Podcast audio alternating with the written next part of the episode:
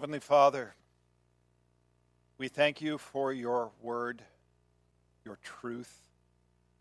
We thank you for your blessings upon us. Guide us in this message. Open our hearts so that we may love Jesus evermore. And in his name we pray. Amen. So, the last few weeks, we have been covering the ministry of Jesus, specifically the ministry of freedom, of mercy and sight, of healing and life. Now, I know these topics are very broad. They are extremely broad, and yet they're very personal at the same time. And a number of you have talked to me about how you have been touched by these messages, especially in the last two weeks when we talked about crying out to Jesus.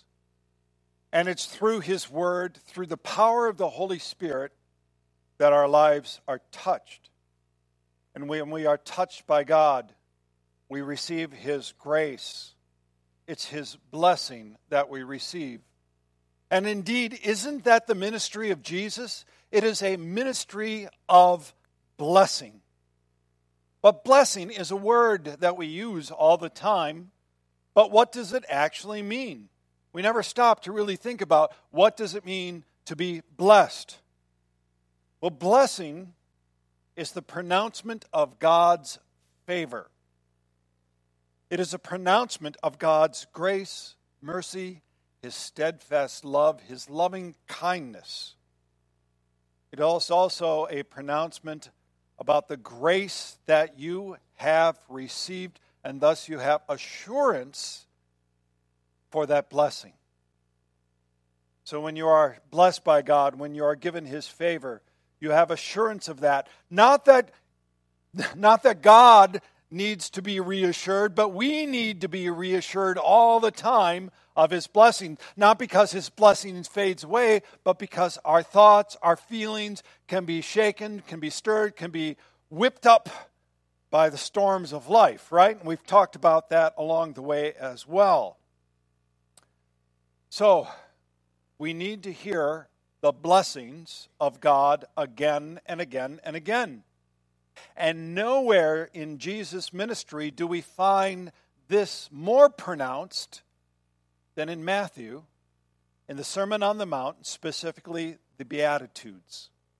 Beatitude, by the way, means blessing, but it's not just blessing or favor. The sense of supreme blessing, or you could say perfect blessedness. So in the Beatitudes, Jesus is pronouncing God's perfect blessedness for all who believe. But here's the problem with any favor of God, we want to take it and shape it into our own means. Some people have taken the Beatitudes and made them almost like into the Ten Commandments. Well, if we just follow the Beatitudes, we will gain that blessing. Just like we've done with the Ten Commandments, we would fail every single time. Other people have taken the Beatitudes and the Sermon on the Mount for their own use, for morality, for ethics, for political uh, philosophies. I don't know if you know this, but the people who know Gandhi's life and know it really well, he was greatly influenced in his political views from the Sermon on the Mount. But he did not believe in Jesus. So, for people who tried to make it in the Ten Commandments, to try to make it into some political, moral, ethical, or philosophical statement, they miss it. It's actually very clear when you read it.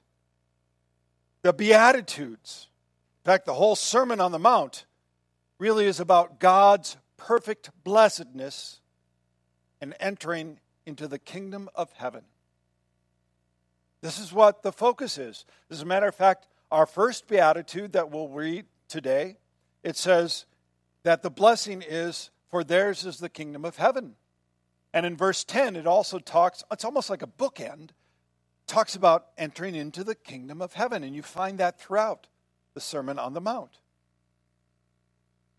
Now, I have to tell you, the depth, the breadth, the length, the width, the height of the Beatitudes is quite profound. And if you really let it, it will touch your intellect, it'll touch your heart, and it'll move you to action, to live in a way that Christ calls you to. So today, we're going to focus on the first three. And we're going to begin with the first one, which is the poor in spirit. Blessed are the poor in spirit, for theirs is the kingdom of heaven. Now, this one has been used and misused many in many ways, specifically because in Luke's gospel, he gives a shorthand version of this. He says, Blessed are the poor.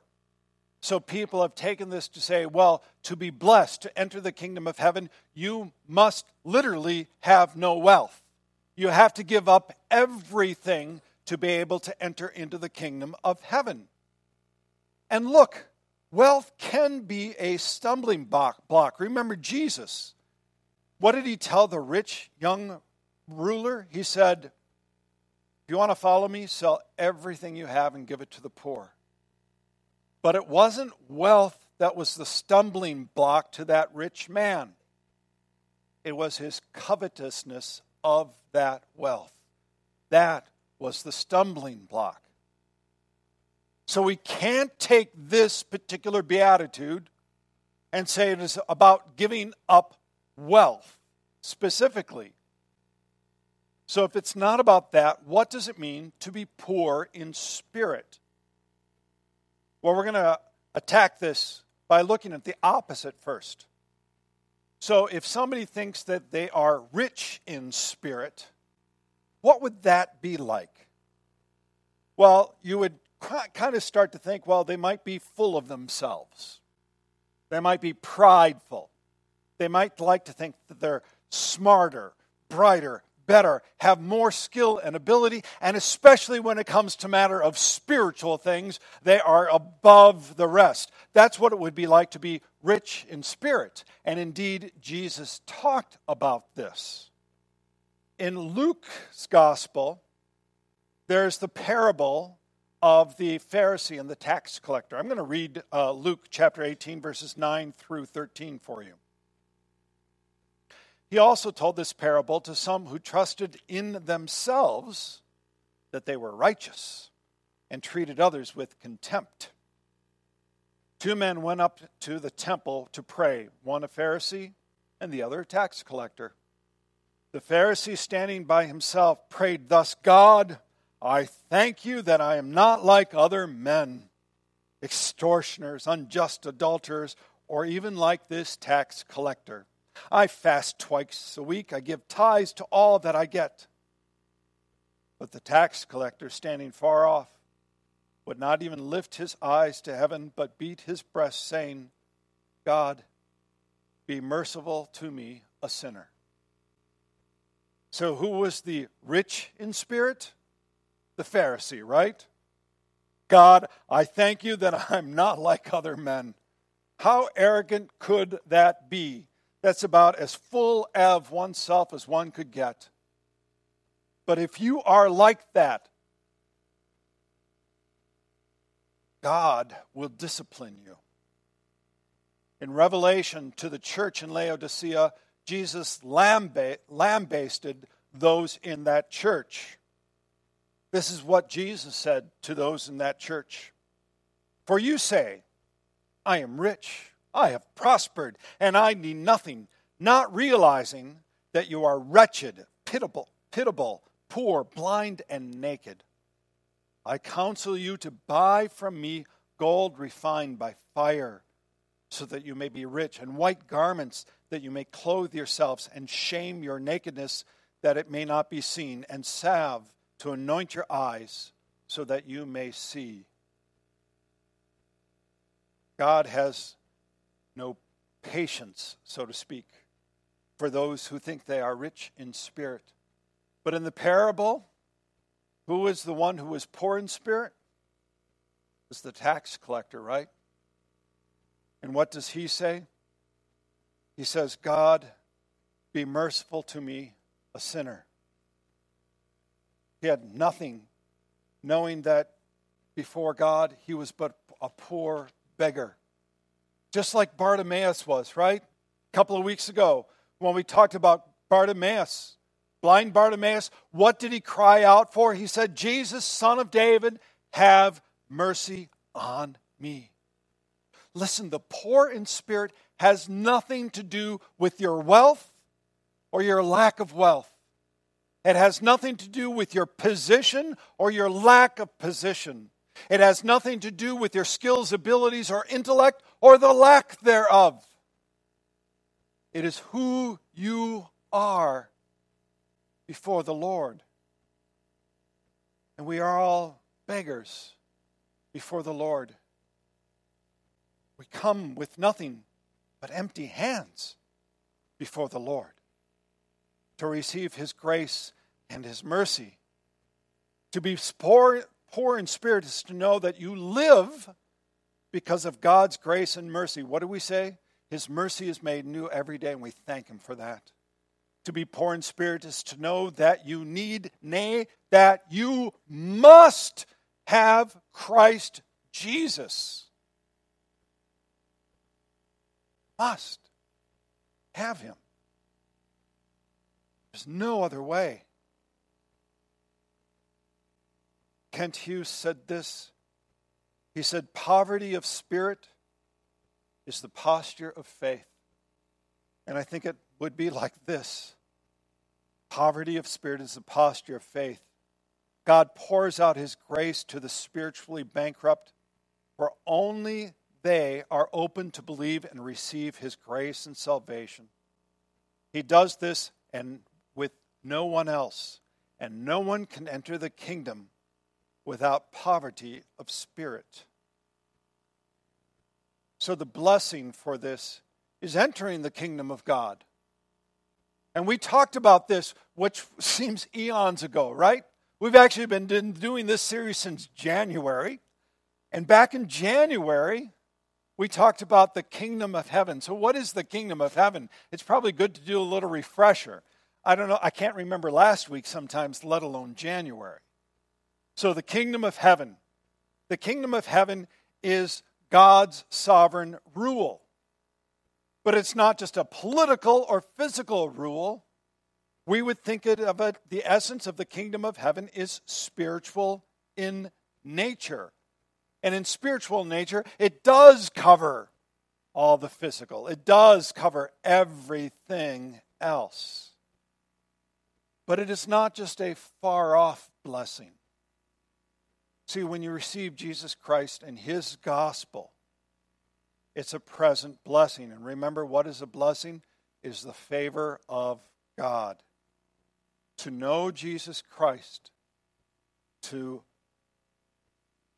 to be compelled by the good news, the gospel, is a blessing here and now. And when you are poor in spirit, the paradox is you are rich in Christ Jesus.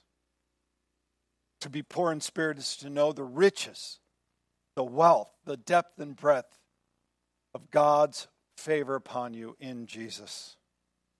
And by that, you receive the blessing of the kingdom of God here and now, and then in the fullness of time. This is what it means to be poor in spirit. Now, the next beatitude is Blessed are those who mourn, for they shall be comforted. In some ways, this is really similar, it would seem at a first glance, to the first one, isn't it? I mean, it seems similar, but to be poor in spirit is a little bit more on the intellectual side, to know that you are poor in spirit. But when you mourn, there's an emotional component to it, isn't there? It grabs your heart, or it actually brings you to your knees when you realize who you are before God. Charles, uh, excuse me, Charles Colson, in his book of essays, Who Speaks for God, tells of watching a segment of 60 Minutes in which host Mike Wallace interviewed Auschwitz survivor Yehiel Danur, a principal witness at the Nuremberg war crime trials. So during that 60 minute interview, Mike Wallace showed a film clip of the Nuremberg trials, specifically of Adolf Eichmann. Adolf Eichmann was one of the chief organizers for the Holocaust, in which millions were killed. Danur had been a prisoner in one of the concentration camps for at least two years. So, in that film clip, Danur sees Eichmann, and he's just stopped cold by his presence. And then he starts to sob uncontrollably and then faints. Now, in his book, Colson poses the question Was Danur overcome by hatred, fear, horrid memories? The answer to this is no. Danur says in that interview, he realized that Eichmann was not the godlike army officer who had sent so many to their deaths. This Eichmann was an ordinary man. I was afraid about myself, said Danur. I saw that I am capable to do this. I am exactly like he. Wallace then summed up Danur's discovery. He said, Eichmann is in all of us. Now, this is a horrifying statement, isn't it? And yet, we have to understand that sin is in all of us. And it wants to come out at a moment's notice. How many of you have been watching the news lately and have yelled at the TV? Right? And you start to read more and more, and your hearts become filled with anger, hatred, wrath, and dare I even say, for some, murder? For some of us are like that. And when we realize the depth and breadth of the sin that we have, we should mourn. But mourning actually has a blessing in it. When you actually mourn for your sin, because to mourn here is to mourn over one's sin. And true mourning can actually lead to repentance. And thus, in repentance, there's comfort, and dare I even say, joy. Another paradox here. Now, I talked about a couple of weeks ago that we have the joy of the Lord is our strength. That's on the screen all the time. It's from Nehemiah most people don't realize the context. And I would encourage you read Nehemiah because it's on our screen all the time. But in Nehemiah, for so long, God's word had not been read. The law had not been read. So Ezra the priest and others read the law from morning to midday. You think a, a sermon might be long. How about reading for hours on time. And what they did, they explained it to him. And you know the reaction to the people? The, the people's reaction to God's word? They mourned. They wept because they knew that they had sinned so greatly against God. So I'm going to read you a little bit more context for what it says. Nehemiah chapter 8, verses 9 through 10. And Nehemiah, who was the governor, and Ezra the priest and the and scribe, and the Levites who taught the people, said to all the people, This day is holy to the Lord your God. Do not mourn or weep. For all the people wept as they heard the words of the law. Then he said to them, Go your way, eat the fat, and drink sweet wine, and send portions to anyone who has nothing ready, for this day is holy to the Lord. And do not be grieved, for the joy of the Lord is your strength. When there is true mourning that leads to repentance, there is comfort and there is joy. There's comfort and joy in Jesus Christ and his gospel. And thus, Jesus is pronouncing blessing, favor upon all those who mourn, for they shall be comforted. Quite the paradoxes, right? If you want to be rich, be poor in spirit. If you want comfort and joy, mourn. And yet there's the height and depth of all of this. And you see, you just can't you can't grasp these like, oh, I'm going to do that now, right? You can't. It affects your intellect, it affects your heart if you but take in these words. And it would move you to live in a certain way as well. And thus we get to the third beatitude. The third is Blessed are the meek, for they shall inherit the earth. Okay, meek. What I, I'm not looking for answers, but what comes to mind when you think about meek? You might think about someone who's timid, someone who might be weak, someone who might be so gentle that they are like a doormat and people walk all over them. I mean, these are some of the things, especially in our culture, associated with that word meek. As a matter of fact, we, meek, in that sense, is the antithesis, just the opposite, for our culture in America. We tell our kids and our adults from a young age stand up for yourself, be strong, be vocal, go for it, right? Don't let anybody walk over you. okay. How, how many of you, as parents, told your children, you need to be meek? Right? None of us. I didn't do that because the world's idea of what meek means is not the biblical idea of what meek means. I would encourage you to read all of chap, uh, Psalm 37, 1 through 11. But you could read all of it too. We're going to focus a little bit on 1 through 11. And in this case, we're going to find two different categories things not to do and things to do regarding the meek. So if you take a look carefully in the verses, do not fret is used five times.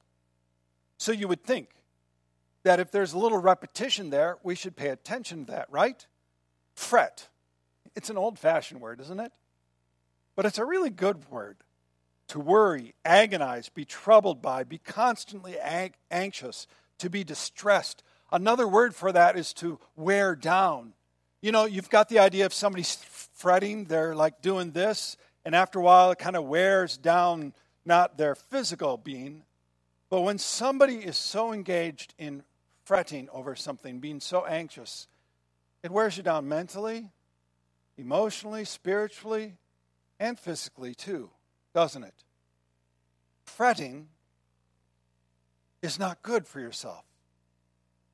And this is what it says Fret not, fret not yourself because of evil doers. Be not envious of wrongdoers. Fret not yourself over the one who prospers in his way, over the man who carries out evil devices. Refrain from anger and forsake wrath. Fret not yourself, it tends only to evil. So, one aspect that he's really talking about here in the psalm is fretting about evil doers. And again, there's a lot of people listening to the news, yelling at the TV, things like that, who are fretting over things that they cannot control. Things that are truly outside of your sphere of influence. And when you do that, it has ill effects on your well being. When we fret about things outside of our control, it only increases anxiousness, worries. It makes us full of dis-ease. So you could say fretting is a dis-ease or disease. and it is not good to indulge in it. Now, look, there are things you can do that are in your sphere of influence. You can call your leaders, you can write letters to them, you can write letters to the editor, you can start grassroots movements, you can do all of that. That's actually within your sphere of influence. But to start to fret about things that are outside of your in, of influence, especially, I mean, I don't know President Putin, but what can I do? And what we do every week, we pray, don't we? I can do that. We can also focus on the gospel and Jesus Christ during this time. I have to tell you, during this two years of pandemic, it's been quite the uh, shaping experience for me as a pastor, right? There's a lot of fretting you could do. Technology every week, whack a mole. But after a while, it's kind of like, you know what? I'm going to focus on Jesus Christ and his gospel. That's where I'm going to put my focus. Do you remember uh, Operation Christmas Child? We've done it every year, past couple years. Franklin Graham's organization. We fill up the shoe boxes. They go out to millions of people, millions of kids throughout the world. And so he recently wrote a letter that talk about God's timing I got just this week as I was working on the sermon. And in this letter, he says, Last year, through that outreach and through the outreach of Franklin Graham's ministry, more than 56,000 children received Jesus as Lord and Savior in Ukraine. He goes on to say this. Whoops. I guess I'm missing a slide or it's out of order. Graham said in a recent letter, We received a, a video from our, one of our church partners whose city was under bombardment night after night. Nevertheless, several children came to church on Sunday to study Bible lessons. They were understandably scared that their hometown had become a battlefield. Yet their faith remained strong. As the children hid God's word in their heart, they learned to trust Him during times of trial. We know that the Lord has already won, said the teacher. This is what we can do we can focus on Jesus Christ and his gospel. See, those children, even in the battle, were learning what it means to be meek. So let us learn what it means to be meek. It means to trust in the Lord and do good, dwell in the land and befriend faithfulness. Delight yourself in the Lord, and he will give you the desires of your heart. Commit your ways to the Lord. Trust in him, and he will act. He will bring forth your righteousness as the light and your justice as the noonday. Trust in the Lord. Delight in the Lord. Commit your ways to the Lord. If you want to be meek, trust in the Lord. And what is trust? Trust is but faith. To have faith that He is sovereign over all things. And this is not just a mere intellectual faith. I guarantee you, those children and all the Christians who are in the war right now, this is not an intellectual exercise. See, when I give, when I trust in the Lord, when I put my faith in Him, I actually have more delight in Him. And the delight and the joy of the Lord actually grows. And the more I trust and the more I delight in Him, the more I wish to commit my ways to Him to walk in his ways.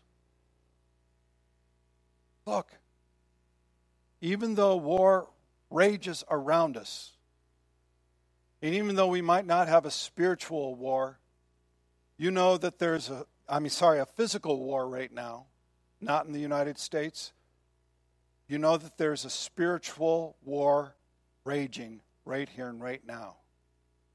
So, even in the midst of strife and tumult, when you trust in the Lord, you delight in the Lord, you commit your ways to Him, it gives you a peace. It gives you a peace because you have that assurance of God's favor or God's blessing. and we inherit this wonderful blessing. In Revelation chapter 21, it says, And I heard a loud voice from the throne saying, Behold, the dwelling place of God is with man. He will dwell with them, and they will be his people.